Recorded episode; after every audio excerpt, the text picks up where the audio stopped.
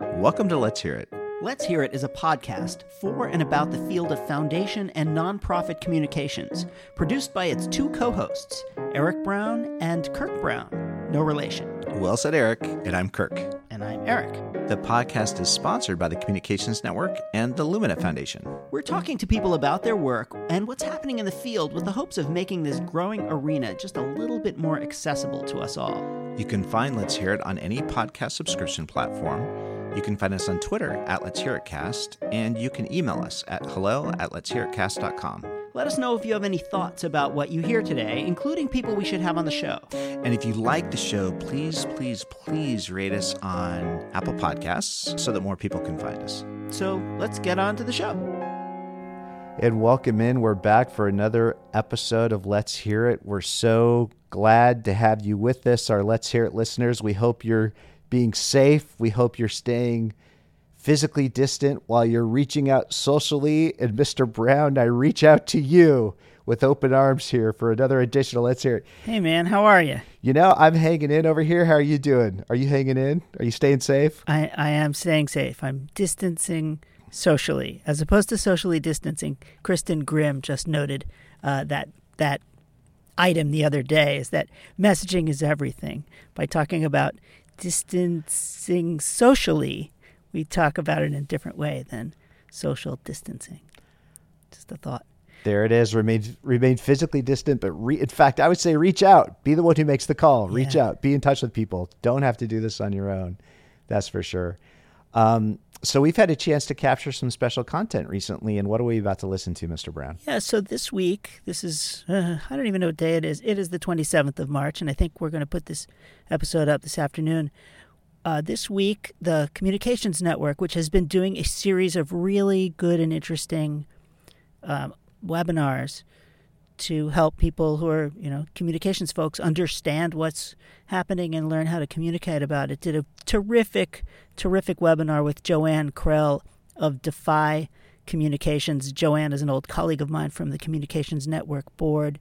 And among other things, Joanne was the head of communications in the United States for General Motors before she went to the Kellogg Foundation. And so she brings an understanding of crisis communications and business communications and an understanding of how philanthropy communications people are looking at their work. So it's this extraordinary, I don't know, an alloy of business and philanthropy and social impact communications. And she led a webinar about crisis communications, but also just an understanding about how to lead a team and an organization, a real conversation about leadership in this time. Well, it's an extraordinary time. The Communications Network continues to do terrific work in this moment, and it's just what a treat to be able to listen to folks like this. So should we give this a listen, Eric, and then we'll come back and we'll chat a bit after? Yep, let's do that. Ooh, and I almost forgot. The webinar is led by Sean Gibbons, who's the CEO of the Communications Network. And so he does a little bit, he introduces Joanne, and then she does a presentation. They take a quick break, and then they come back with some questions and answers from the audience. So you'll first hear from Sean Gibbons and then Joanne Krell. And now here we go. We are grateful to have Joanne Krell from Defy Communications, former vice chair of the Communications Network board, also worked at General Motors as the executive director of corporate communications, and before that was vice president of communications, at the W.K. Kellogg Foundation. She's presently the co-founder and managing partner or co-managing partner at Defy Communications based in Ann Arbor, Michigan. She's going to be with us in just a quick minute to talk to us about leadership communications. I want to start actually, and this is where I have to kind of change my tone because I have to share some bad news with you folks, or some very, very sad news. Our friend Marlo Stoudamire, who, if you live in the Detroit region, recently presented, not so recently, just want to caution everybody, back in December of 2019, Marlo was with us presenting at the Com Network local group up in Detroit. The Detroit group hosted him. Marlo passed away yesterday from complications related to COVID-19. He was 43 years old and leaves behind two kids. And that's just tough to have to share with you. It's not a happy thing. I'm afraid we might have to talk about this a little bit more over the coming days. Our hearts go out to Marlo and his family and everybody in the Detroit community, and especially the Calm Network local group in Detroit, Jack and Krista and Natalie and all the other folks there. This is tough news. With that, I'm going to go ahead, and I'm sorry to do it under these circumstances, but pass it on to my good friend and mentor and colleague, Joanne Krell, who's going to talk to us a little bit about how we can all serve our communities in really effective ways in the coming days when news like this continues to come at us, probably with greater acceleration. So buckle up, hang with us, and we'll take your questions at the end. So thank you, Joanne. Take it away. Thank you, Sean, and I appreciate the introduction and being here to talk about leadership communications in a crisis, and particularly how your values can help guide you through it. And it's a heartbreak about Marlo and just a devastating situation everywhere. So let's turn and dig in together on letting your values guide you through a crisis. On the agenda, thanks, Tristan. We are, first of all, this is a really difficult and unusual time. Never before have we faced a crisis quite like this one. And the roles that we play as communicators are central to helping our organization get through this period. It's also one thing to be working on this and doing all the things and thinking that support your organization outside of the crisis, and another to be doing that while personally affected, as we just saw.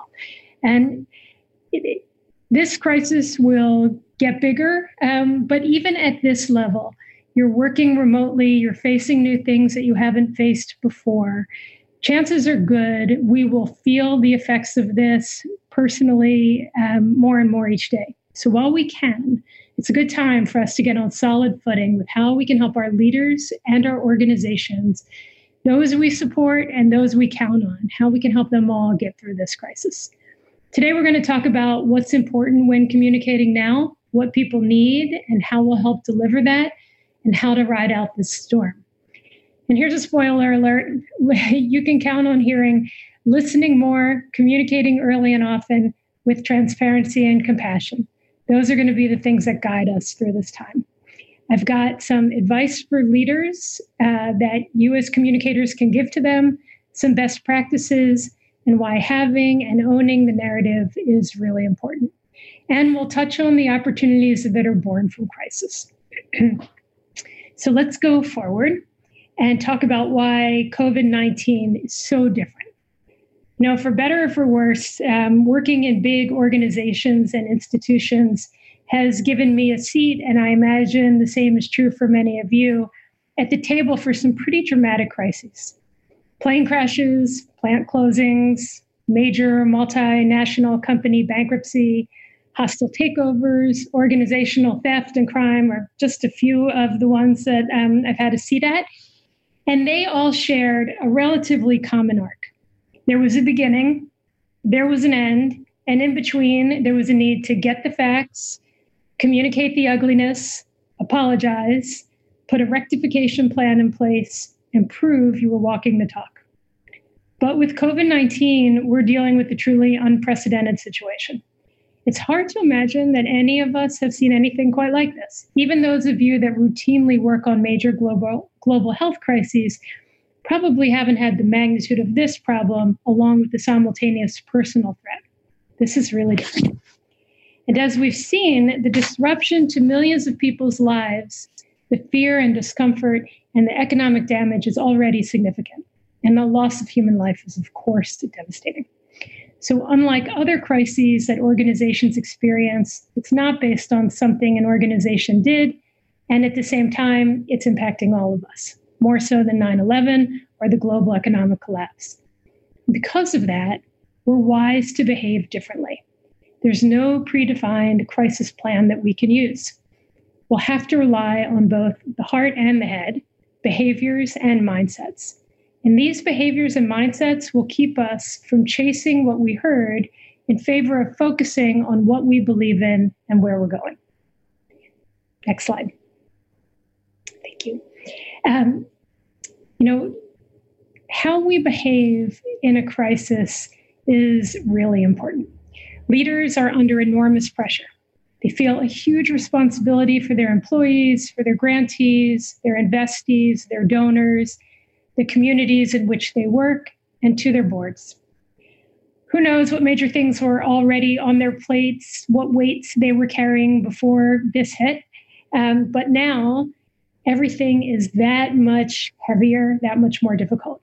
And at the same time, they're living this too. Their parents, their siblings, their children, their friends, and they are relied on by many people. Some of our leaders have had a great deal of experience dealing with crises, large and small. But for others, that's just simply not the case. This is a completely new experience. So number one, communicating is a must. Early, often, calmly, transparently, and with compassion, and with a hopeful and optimistic lens on the future. And listening to learn and to maybe what you don't want to hear are essential. So for communicators, what your organization believes and the actions it takes are really the primary elements that you have to deal with, that you have to work with. But it is also true that you can play a critical role helping to shape the decisions that are getting made. You bring your knowledge of constituents, both internal and external, the landscape, and your ability to gather information and share it in a way that influences outcomes.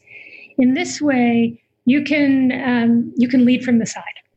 And how we behave in this pandemic can and should be linked to our organizational values. And here's why.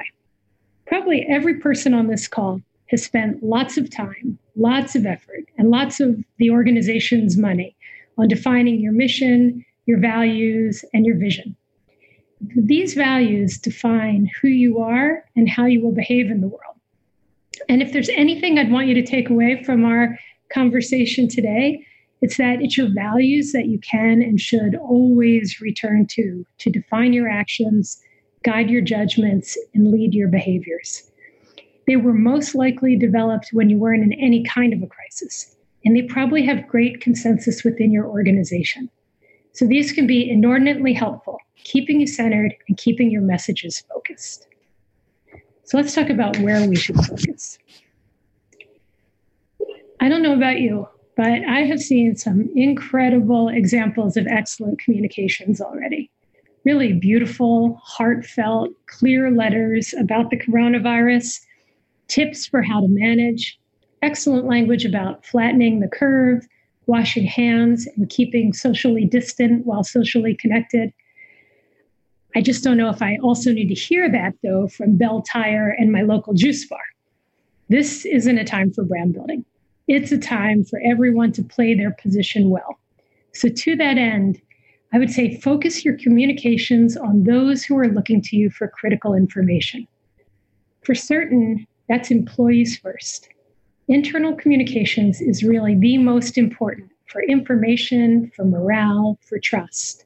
But up next, grantees, investees, if you're an impact investing organization, donors, partners, communities, boards, contractors, you are a primary and trusted source for them, and they're looking to you for information. So provide that to them and give them assurance, connection, and encouragement. You know, people in the social sector are so good about meeting people where they are. I'm certain, actually, that it is this sector that realized the criticality of that first. But with real and heightened vulnerabilities, meeting people where they are is essential. So once you're clear about your audiences, then you can use the communication strategies, tools, and tactics that you often rely upon and that are most appropriate to the situation. If you have stories to tell that can help others by sharing key information on how you're granting and decisions you're making, particularly true at the community level, but at other levels as well, if these can be helpful for replication in other communities or with other funders, then by all means, take your storytelling public. I want to turn and talk about what we specifically can do as communicators during this time. So Tristan, if we could go to the next slide. I imagine many of you have this in place already, but if not, probably the single most important thing that you could do to help your organization right now is put a crisis communications team in place. You need a central group to make decisions and to direct communications and to take the pressure off the rest of the organization so that everyone else can focus on the work at hand. This is definitely not a time to let the speed of information outrun your ability to make decisions. This team shouldn't be too big. It should be a handful of people, a dedicated crisis leader, the head of HR, the head of comms, someone who represents the core business like programming. And this group should report to the CEO. You should meet regularly, every day, probably first of the day and last of the day. You should identify who's responsible for what. For communicators, that could be bringing information to the meetings, have a recommended and first draft of the days or weeks communications to different constituents and when they should go. You all as a team should commit to frequent communications. You should identify responsibilities that different groups in the organization will take on in the crisis. You should be the primary source of information about what the organization is doing. You should commit to listening and to developing communicating calmly, transparently, compassionately, and confidently. And we recommend that you develop a rapid response process in place to respond to rumors and to realities. Determine how you'll manage when the crisis hits close to home, keeping in mind privacy considerations. As things ramp up and get more intense, this team serves a really critical role in helping the organization survive and move past the day-to-day flashpoints. If we can go to the next slide. Thank you, Tristan. As communicators, there's a number of things that we can do, but one of the most important is to help your leadership see the criticality of internal communications and prioritizing employee audiences. And in the social sector, that's not always the first place that institutions put their attention, but in this time, it really is important. The Gallup organization says that a key predictor of low worry and high confidence is whether each employee believes and experiences that the organization is looking out for their best interest. Regular communications go a long way to helping people feel assured, connected, and encouraged. And finding ways to hear from employees is equally important as speaking to them. You could do one-to-one calls from leaders to employees. You could set up a buddy system, connecting more seasoned employees with newer ones. You could create small groups via Zoom to have coffee chats between leaders and staffers. The important thing is to listen, sometimes to things that are difficult and painful to hear. And also, when you have a sense of the morale, you can, if the opportunity is available to you, put into practice some boosters. For some organizations, that will be a membership to Calm. For others, it could be using virtual dance party to open a meeting or put a break into the meeting. You can share resources for kids and for cooking, for pets and for conference calls. You might think about standing up a private Facebook group page or an Instagram channel for your organization to have social time. Whatever channels your organization uses for internal communications are the best ones to use now.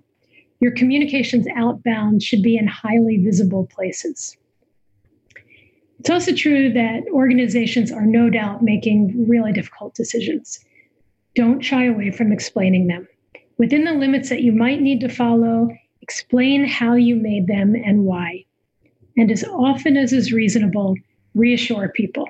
Even if the news is bad now, there will be a time when it gets better, and that message delivered with confidence needs to be part of the message framework. A dose of optimism is vital. By encouraging and connecting and reassuring people, what you're really doing is empowering them to make the best decisions possible at a really difficult time. Next slide. After you focus on employees, the next most important audience is your primary stakeholders.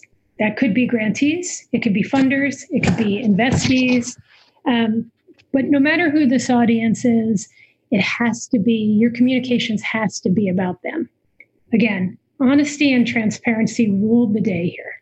As hard as it can be to share what is changing, You owe it to them to do that. And there may be ways that they can help you see another solution. Communicate what you need and what you're doing, and offer ideas for how to get through this crisis. Communicators can play a vital role by having their finger on the pulse through networks and stories, and can share those with leadership and across the organization. And keep in mind, a good idea can come from anywhere. So be listening for where you can help shape and influence decisions. Next slide. As we continue to go through this period of time, there will very likely be another wave to this crisis. And this time, it could be a lot harder. Now, I know yesterday, a lot of us heard that when the Easter Bunny arrives in a couple of weeks, this crisis might very well be over. But I'm not sure most of us believe that's true.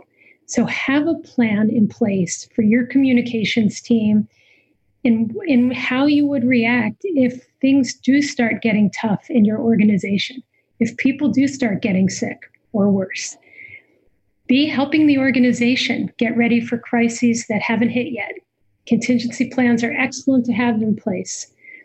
The crisis team may have developed a rapid response plan, but you'll want a way for media to be able to connect with the organization and to know who to go to and how. And again, keep in mind privacy considerations. This is going to become more important as different scenarios present, and not all of them have been foreseen. So know that you need to be agile and nimble, and have a number two team in place that can step up as people, even if they're well, they're going to be tired. They're going to be fatigued from the crisis process. It takes its toll after a while. And you need to bring fresh blood into the process and cycle out people who are showing effects of wearing. Next slide, please. Gallup recently conducted a poll on leadership communications. It was really interesting. It showed that global citizens look to leaders to provide a path and to provide confidence that there's a way forward that they can contribute to. Human nature dictates that people respond to crisis in one of two ways. They either sort of turtle up and kind of get caught up in fear, victimization, or helplessness, completely understandable in this day, or some people really blossom. They feel self-actualized. It leads to greater engagement. They're their best in a crisis. But no matter which group of people you're dealing with, or likely both of them, people have four universal needs from their leaders. They need trust, they need compassion, they need stability, and they need hope. So to help facilitate that, I want to share some advice that you could share with your leaders. You know, as a communications team, people will be looking for you to how to manage this situation, and what to say, and what to do, and what not to do. And you don't need to be the chief communicator to be relied upon. Frankly, it's ideal if the communications team speaks with a unified voice about what's important. So spend some time with your fellow communicators, making sure that you all have messages and approaches that are aligned and agreed to. Here are a few things that matter most as you give advice to your leadership. Leadership starts from the top, but it's not command and control. In fact, leaders of every team and function will likely want to communicate, and they should. And you can help them bring clarity, compassion, empathy, and optimism to their communications. And you can also help them be concise. Communication is like oxygen for leaders, and everyone needs to be doing a lot of deep breathing right now. Leaders at every level need to be visible. Despite the dual hardship they carry of leading through a crisis while they're in it themselves, they have to be available and accessible to their teams. But since there's no leadership by walking around, a really nice way to connect is to have leaders share the responsibility of checking in with everyone in the organization by phone or Zoom. Balance the heart and the head, but in this case, the heart leads. Start with empathy and compassion. And while I don't think it's hard for leaders to do that, I think they're really quite good, particularly in this sector, at starting from a place of empathy and compassion. They might not be so great about accepting empathy. As one global management consulting expert says, as stress, fatigue, and uncertainty build up during a crisis, leaders might find that their judgment, might find that their abilities to process information, to remain level-headed, and to exercise good judgment diminish. They'll stand a better chance of countering functional declines if they encourage colleagues to express concern and heed the warnings they're given. Investing time in their well-being will enable leaders to sustain their effectiveness over the weeks and the months that a crisis can entail. People also need an outlet to share their thoughts with leadership and with their peers. There are a ton of good ideas for creating a greater sense of community and camaraderie. Here are a couple of ones that I like. Gather for coffee chats and shared lunches. Take a walk outside while chatting with a colleague by phone. Phone call to folks on your team to ask them how they're doing or hear what's on their mind or supports their efforts. It's time well spent. Bring your kids, your partners, and your pets to work by remote. At some point, it's probably unavoidable. And I know that I have read a number of very funny stories about people unavoidably showcasing their family. So maybe create a bespoke meeting to create that familiarity. And you might also want to create a private Facebook group or stand up an Instagram channel for your organization to communicate, share photos, and just have some fun. As a leader, if you don't tell your organization's story, somebody else will. So be really careful about that. Gossip and rumor can fill in when there's fear. Even if you don't have every fact and every contingency, and you won't, it's much better for you to communicate what you can and be honest where you don't have answers. If you stay ahead by communicating clearly and frequently, it doesn't allow for an absence to be filled by somebody else. Tell people how you've come to the decisions you've made. Again, your organization values are the guideposts for those decisions, so lean on them. Share information widely and in highly visible ways. And if you have an intranet, it's a perfect tool to use now. You might need to resend a password reset to everyone and maybe offer a tutorial on how to use it if it's not a frequented channel, but that's time well spent. Use what you've got. So early, when I first started talking to you all, I talked about this notion of leading from the side. And at Defy, we talk about leading from the side quite a bit. It's a recognition that communicators have a leadership role to play in service to the organization. It means that you don't get out in front of the organization, but you also can't lag behind. You want to be there for takeoff and touchdown. It's based on relationships and agility, knowledge and know-how. And as a communicator, you can influence and shape the direction of the organization.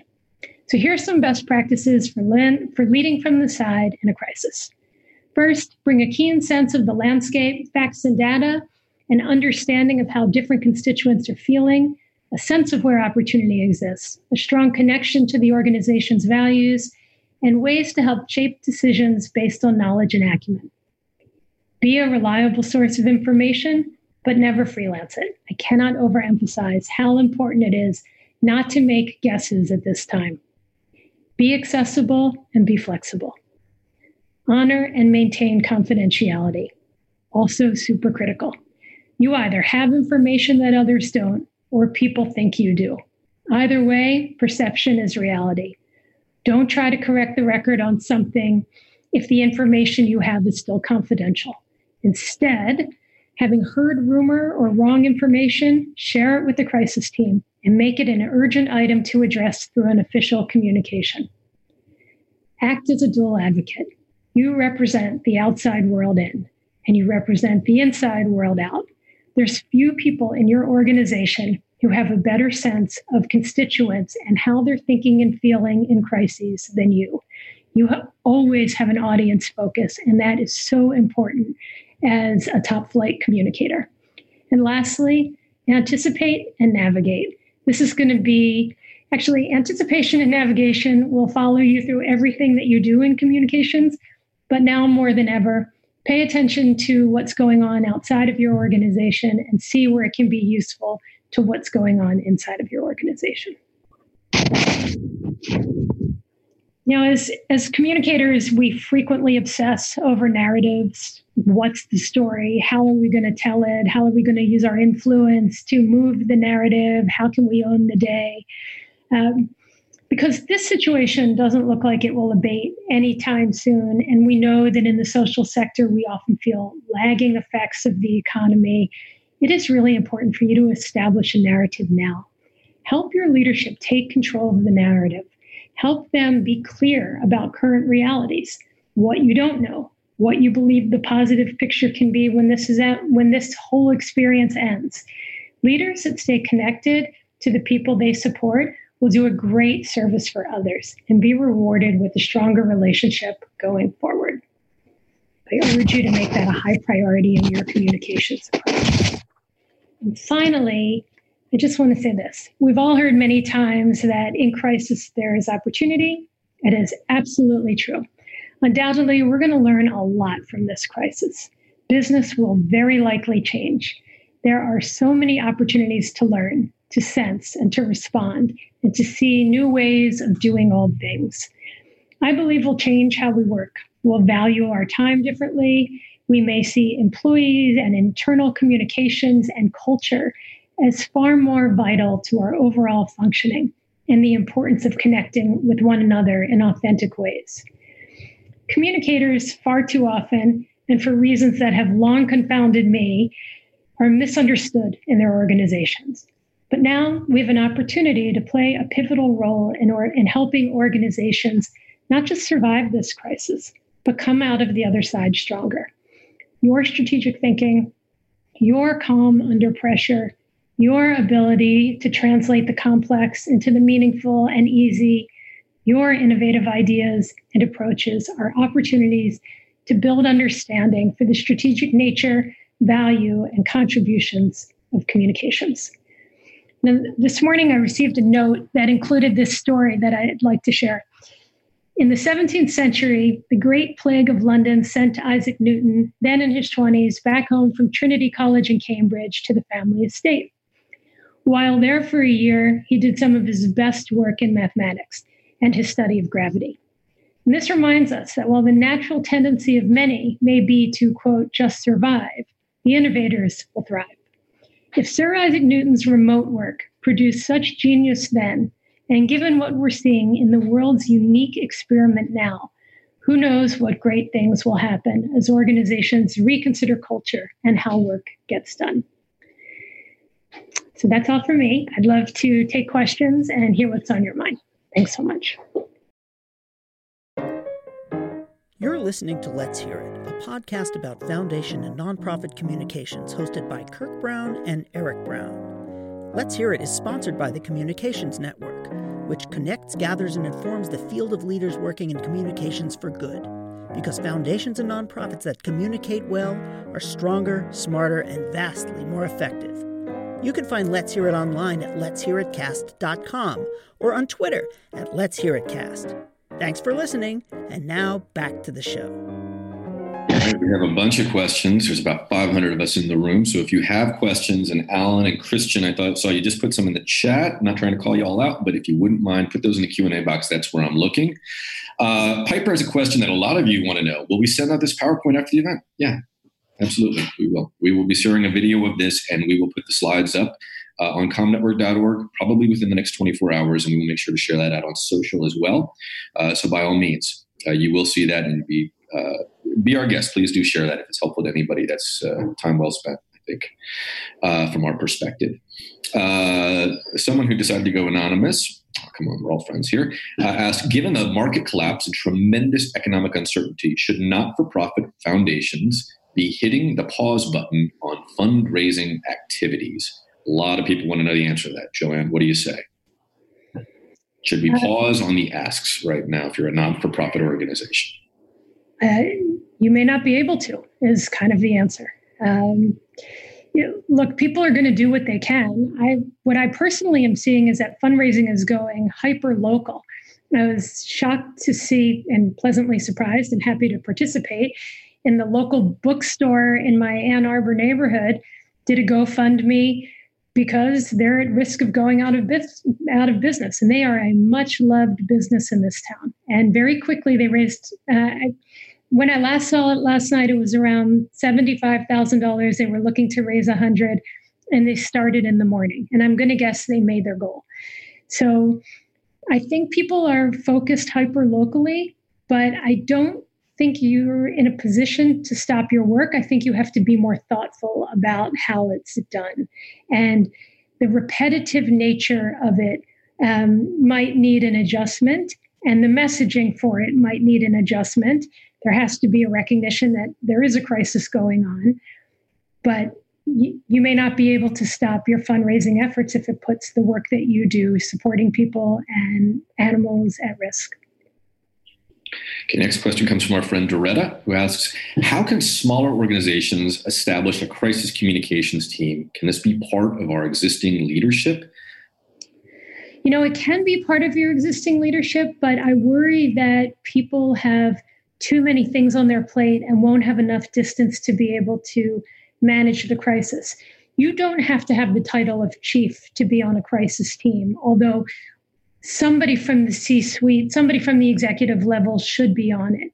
But you can have other people in it and playing that role. I think you need a team that basically has a ring fence around them and is somewhat protected from doing their normal day job, particularly in the beginning, because there are a lot of demands. And you need people who are fresh and not overly fatigued by trying to do everything at once. So I don't think your whole leadership team should do it. I do think you should appoint a separate team. It doesn't need to be that big, but it does need to be focused. Okay, next question comes from our friend Piper. How do you focus on the mission of your organization as you're communicating about the virus, really ensuring that your message is specific to the mission of your organization? So maybe just give you an example, Joanne. You're Chad Nelson. You're the CEO of the Surfrider Foundation. Most days you're thinking about ocean conservation. How do you talk to folks in light of the fact that the world is talking about COVID-19? Look, we're going to come out of this.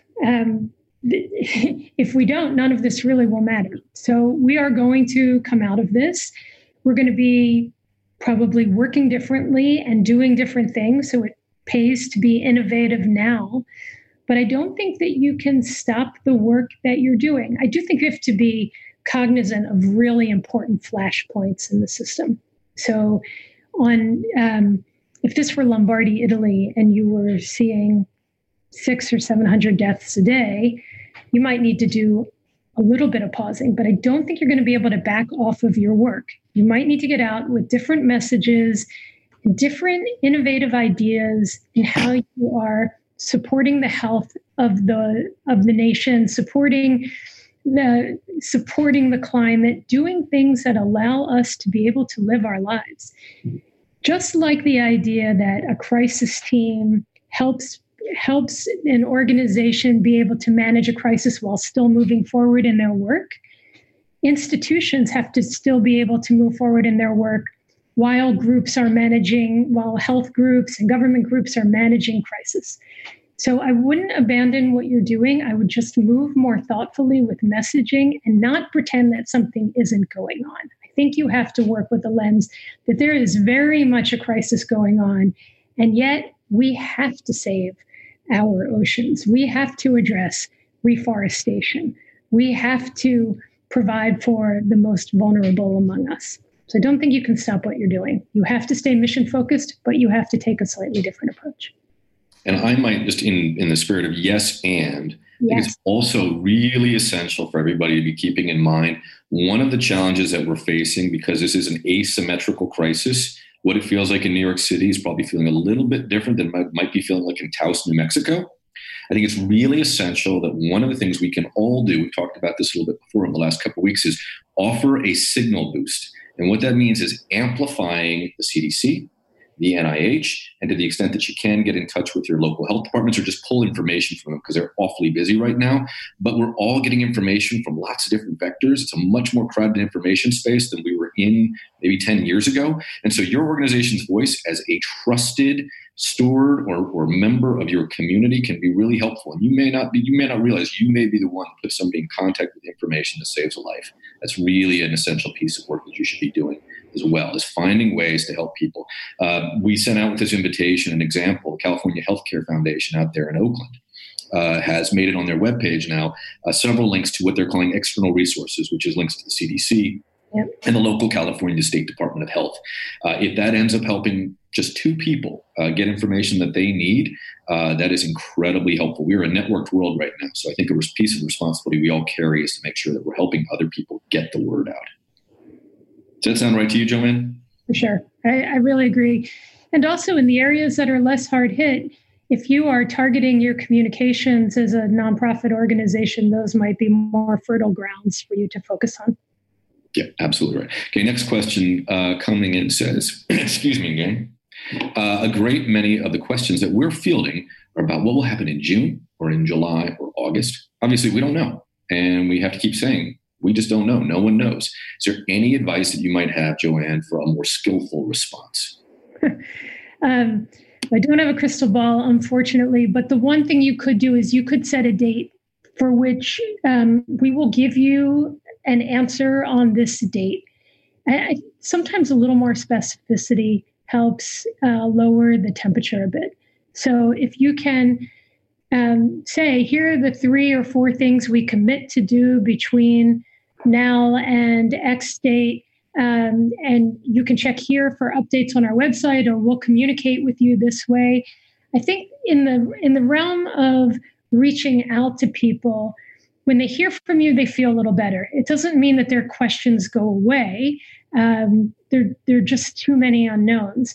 But you can tell them, here's what we're doing. We're evaluating whether or not we can keep this on the schedule. If we do, we'll know by this date. We'll tell you then. We will have a news update out that will address the following things. And if it turns out that we have to make a change, if we decide to postpone, we'll let you know that. But if we decide to use a different methodology to keep the meeting going or something, we'll let you know how you can participate and what it means for you. And if you've done a deposit, we'll let you know when you're getting that back or what all the details are. But I think identify a date certain by which you can tell them, and give them 3 or 4 things that you're going to tell them, and then be good to your word and do that. Okay, Derek asks, Joanne, you mentioned several organizations that were doing a really great job of communicating during this crisis. Can you please provide some specific examples? I was afraid I was going to get that question when I said that. I should have been ready for that one. I think I've seen a number of funders who have communicated proactively about what they're doing. I happen to have seen the Hilton Foundation's communication about how they were going to fund going forward. I've seen Starbucks's outreach that I thought was really quite nice. There's just been a number. I'd be happy to come back with a sheet of resources of things that I've seen that I thought were really good examples.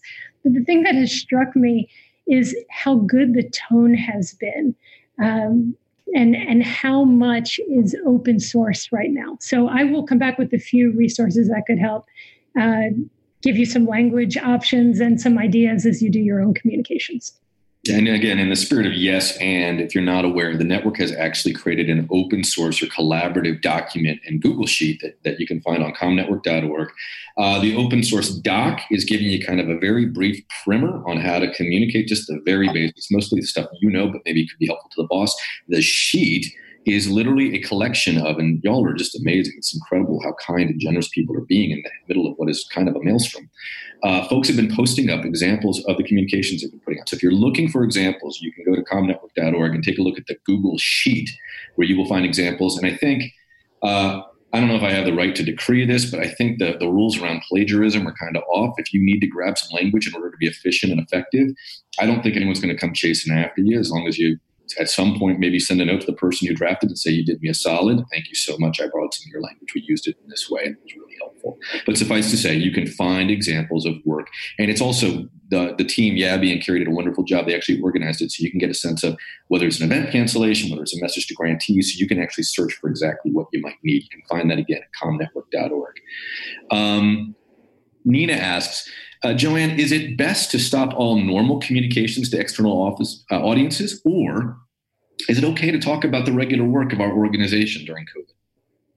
I think it's okay to talk about the regular work as long as you're sensitive to what could be conceived as inappropriate. And only you would know if there was something in a local environment where maybe you shouldn't comment on something. But work has to go on. I mean, this is a crisis, but it's going to pass. And people need to be engaged in the work that they're doing. Otherwise, we're just going to be in a complete standstill.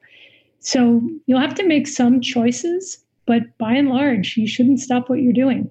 You should keep the engine of productivity going. And people need that.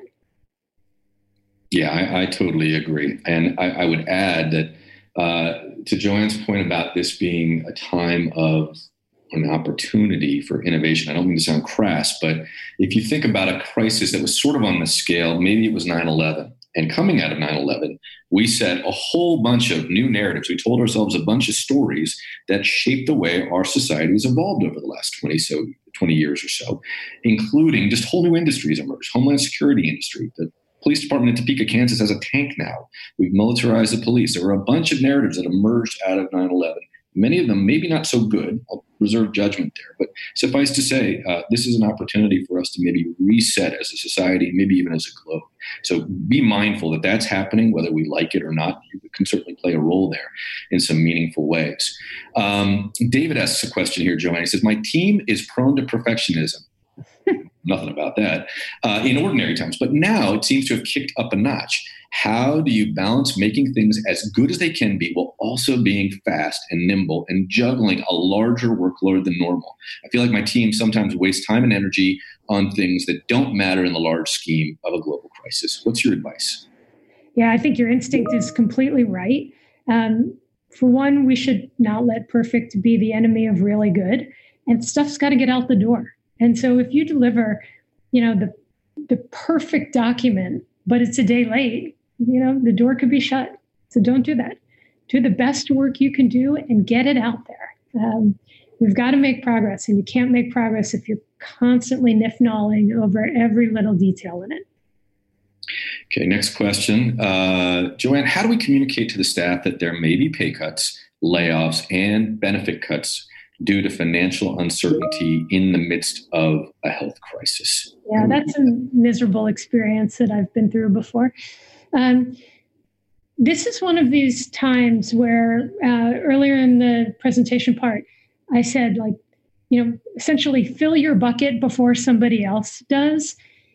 If that could happen as quickly as possible, once that decision is made, communicate it. Be clear, tell them why, tell them what you're doing, and tell them that if this is the truth, tell them that you hope that after a certain period of time when things level back off, benefits will be restored, salaries will be restored.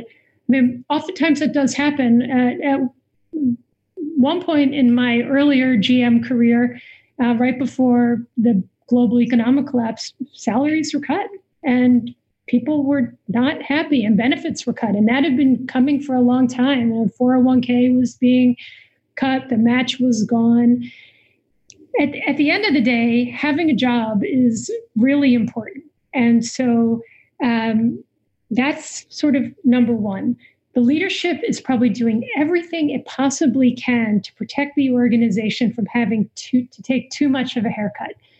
So communicate quickly. Be transparent about why the decision had to be made.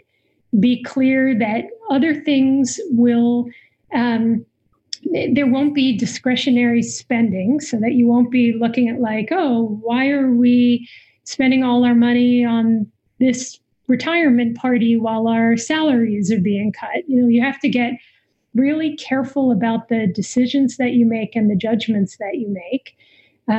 But explain it. probably explain in detail why, how much of the salary, how much salaries and benefits are of the overall budget, and that the only way to stay afloat is to take this kind of a cut, and the sacrifice is shared. It's really important that the leadership also has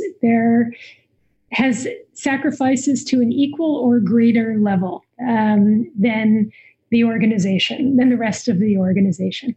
But be clear, be fast, and let people know what it would take for salaries and benefits to be restored. Don't let this linger for a long time in the ether without addressing it. And just in the spirit to add on to that, just in the spirit of trying to be helpful, an organization has recently been through something kind of like this, and that's the United States government. When they had the government shut down just, I believe it was just a year ago. So you may take some lessons there for what it's worth. I know, for instance, personally in our family, my wife works for the Environmental Protection Agency, and everyone within that agency decided to donate a day a week, that they would work without pay for a day. And in order to do that, they did that because leadership was transparent. So we're going to have to cut jobs. Rather than seeing a head count cut, everybody decided to what they call donate a day. So there's some solutions out there if we go looking for them, maybe outside of our sector. Next question. This one's going to be a doozy, Joanne. Good luck with this one.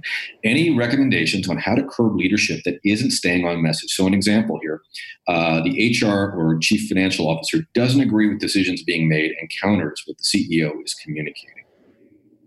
What do you do? Meaning that person is going off with one level of messaging and the CEO is going off. I believe so. Yeah. So you have CEO saying one thing on the one hand, it's a left hand, right hand problem. Yep. And CFO is saying something else. Well, ultimately, it is the CEO's responsibility to get his and her direct reports aligned on the message. And I think the chief communications officer has to talk to the CEO about that and talk about what the risks are to the organization of mixed messaging anytime, but especially during a heightened time like this. It is very unhelpful to have two leaders saying different things. Okay, Bill asks, Joanne, any advice for small organizations? These are fewer than 10 people on staff, and the concept of team and the ability to share the load within these kinds of organizations where they're just smaller, it's just necessarily different. How do you manage that? Any special advice there? I can imagine how hard that is for a teeny organization, and Defy is a small firm, so I know what that is like. But I think you have to be super transparent with your colleagues about what's at play, what's at stake, and how you're going to divide and conquer certain things. I think that's really the only thing you can do, since not everybody can be in on everything. On the flip side, there's not so many people to communicate to that it isn't doable. So I think just really good partnership and making sure that you guys have time for connection and for encouraging one another, and ways to breathe within your organization. Small organizations really have to manage a lot, and just making sure that you have really great intra communications will help you get through this time more easily. Allison has a great question. A lot of folks interested in the answer to this one, and it is, Joanne, how do we tell stories of clients who are going to be hit hardest by all of this? Those who are living in poverty, they're going to be falling further into poverty while not walking away from ethical storytelling. Should we paint a picture of their real life realities, even if we're not able to point to immediate successes or solutions? You're trying to save lives out there. You need to lift up the lived experiences of people in vulnerable communities. They cannot be silenced at this time. So I think you're in for some maybe more raw storytelling, but it has to happen now. You have to shine a light on those experiences in order to make change for them. After all, big corporations are going to get bailed out with billions of dollars. And you have to try to bring some balance to this picture and tell the stories of people who are suffering. Okay, Sheldon asks a question, as an advocacy organization, so they're doing advocacy work, how can you keep the organization's mission front and center without looking like you're taking advantage of the crisis? Let me think about that for a second. Look, I don't know that you would be taking advantage of the crisis if your organization's mission is to help people who are in a difficult position. You have to tell their stories. I think you have to do it, though, in a way that doesn't take advantage of people. You can't be exploitive. You've got to focus on those closest to you and make sure that you're highlighting the issues and the opportunities that exist for these people. But don't do it in a way that, not that I think that you would, but don't do it in a way that exploits them. As this crisis goes on, we're going to risk losing more people and having more people suffer. So if your mission is central to what is going on in this world, you have to tell those stories. You have to lift up people with lived experiences and make sure that that storytelling is happening, but not in a way that's exploitative. And humble brag here, if you all need some resources on storytelling, we have a number of them. If you go to comnetwork.org, you'll find a website we created with our friends from Rockefeller and Hathaway Group called Storytelling for Good. So a really nice primer, good information there for folks who are interested in doing some storytelling. And we'll share that link in the chat. Also, you should know our friend Carrie from the network team has put the links to that Google Doc and sheet that I mentioned earlier in the chat. So you can find those links just there. Joanne, this is the $100,000 question of the day. How do you balance being honest about the hard facts and scaring your audience? Well, how do you do it? You put out there what is most important in order to address the audiences that you care, the populations that you care most about. And again, I think you have to lift up people with lived experiences, but you cannot exploit them. So there is a line, and I think you sort of know when you cross over it. That you have to get the facts out there and you have to tell stories in a way that are compelling, but you have to do it in a way that's respectful to the communities in which you're trying to, that you're trying to help. I hope that answers your question. I suspect there's a real concern that there's honesty taking place and that you're talking to employees in a way that feels legitimate and honest. And I think above all else, you have to treat people respectfully and making sure you're being honest and transparent and compassionate. And in that compassion, not stepping over the line to exploiting people in order to take advantage of where their heartstrings are at the moment. Okay, Sarah has a question. A lot of folks interested in the answer to this one as well, Joanne. Everyone is sending out emails. I know we're doing that at the network. Is there a time where we shouldn't send out another email for the sake of not overwhelming people's inboxes? Yeah, I think there is. I mean, I think you have to only speak to the people who are closest to you and are looking to you for assurance or connection or encouragement or information. It's kind of, sometimes I do get emails from organizations and I think to myself, why are you telling me, why Bell Tire are you telling me about how to wash my hands? I know I bought tires from you at one point, but this isn't really helpful to me. And so there's a line between not overwhelming people and being really thoughtful, by the volume of emails that are going into your own email box is just how much people can take. It's definitely not a time for brand building. It just really isn't.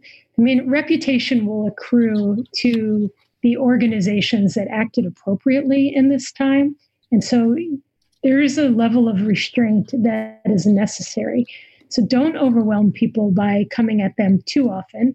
If you have information that they need or encouragement that that they will benefit from, or connection that will help get them through this time. I think those are good pillars to live by.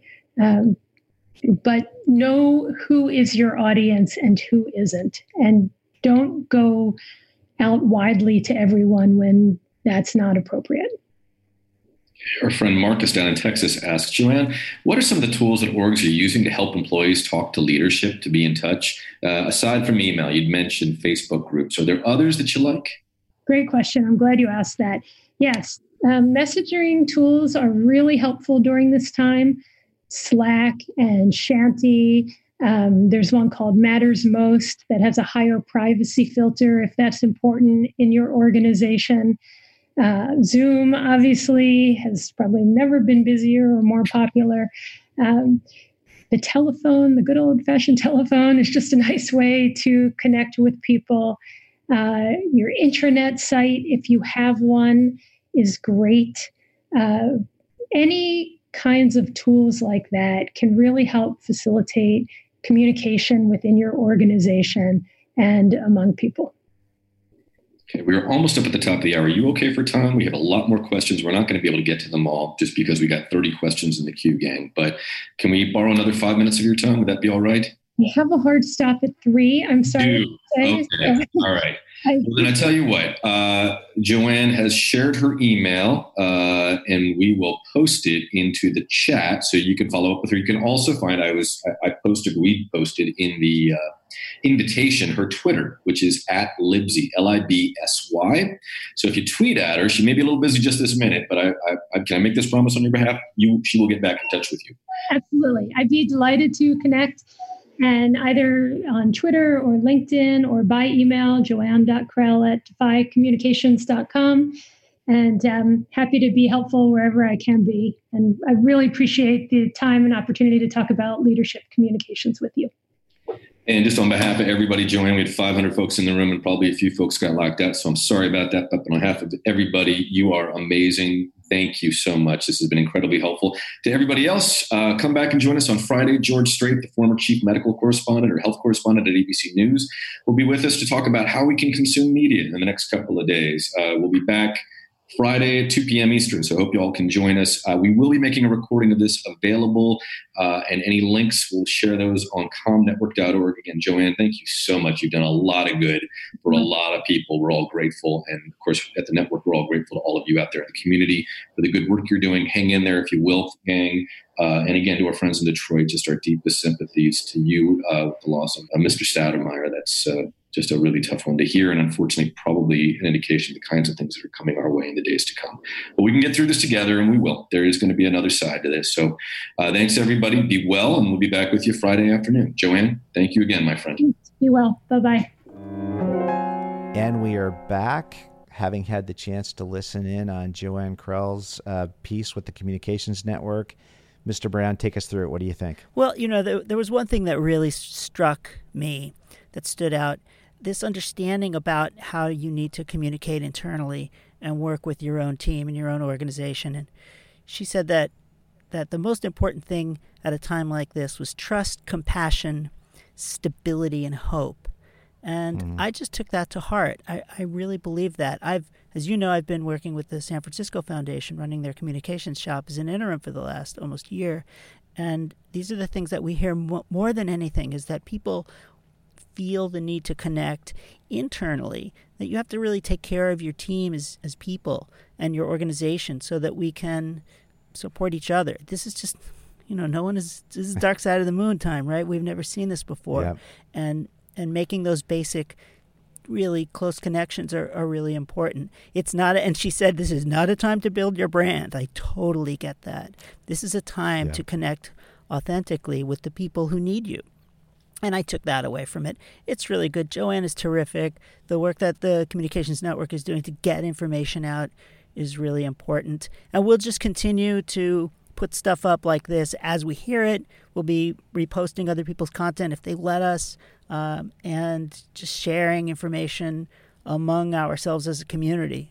And I think that's all that any of us can do right now. You really need to, you know, I feel the need to do something, but I also feel the need to listen and connect.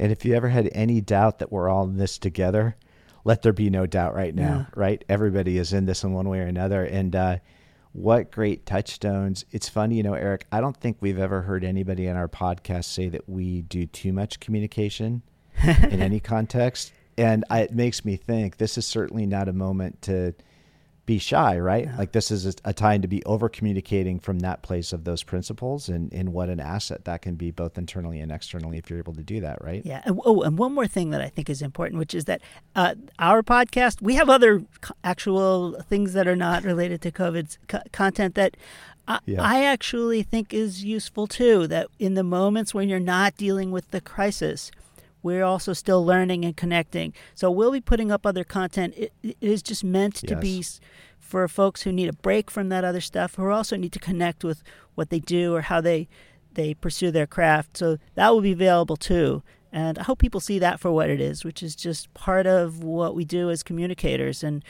how we learn and how we teach each other. So we'll keep putting up some of the interviews that we have had, that we have in the can, that we think are worth listening to as well. That's right. We'll keep going. Well, Eric, thank you for doing this Communications Network. Thank you for sharing your content. And Joanne Krell, thank you so much for your generosity in giving us all this. So thanks, everybody, for joining us. That's Let's Hear It. All right. We'll see you next time. And that's it for this episode. Please let us know if you have any thoughts about what you heard today or people we should have on the show. And that includes yourself. We'd like to thank Maggie Brown, our intrepid production coordinator. John Ali, the tuneful and inspiring composer of our theme music. We'd also like to thank our sponsors, the Communications Network, the Lumina Foundation, and the Heinz Endowments. Thank you, thank you. And check out the Heinz Endowment, their terrific podcast, We Can Be.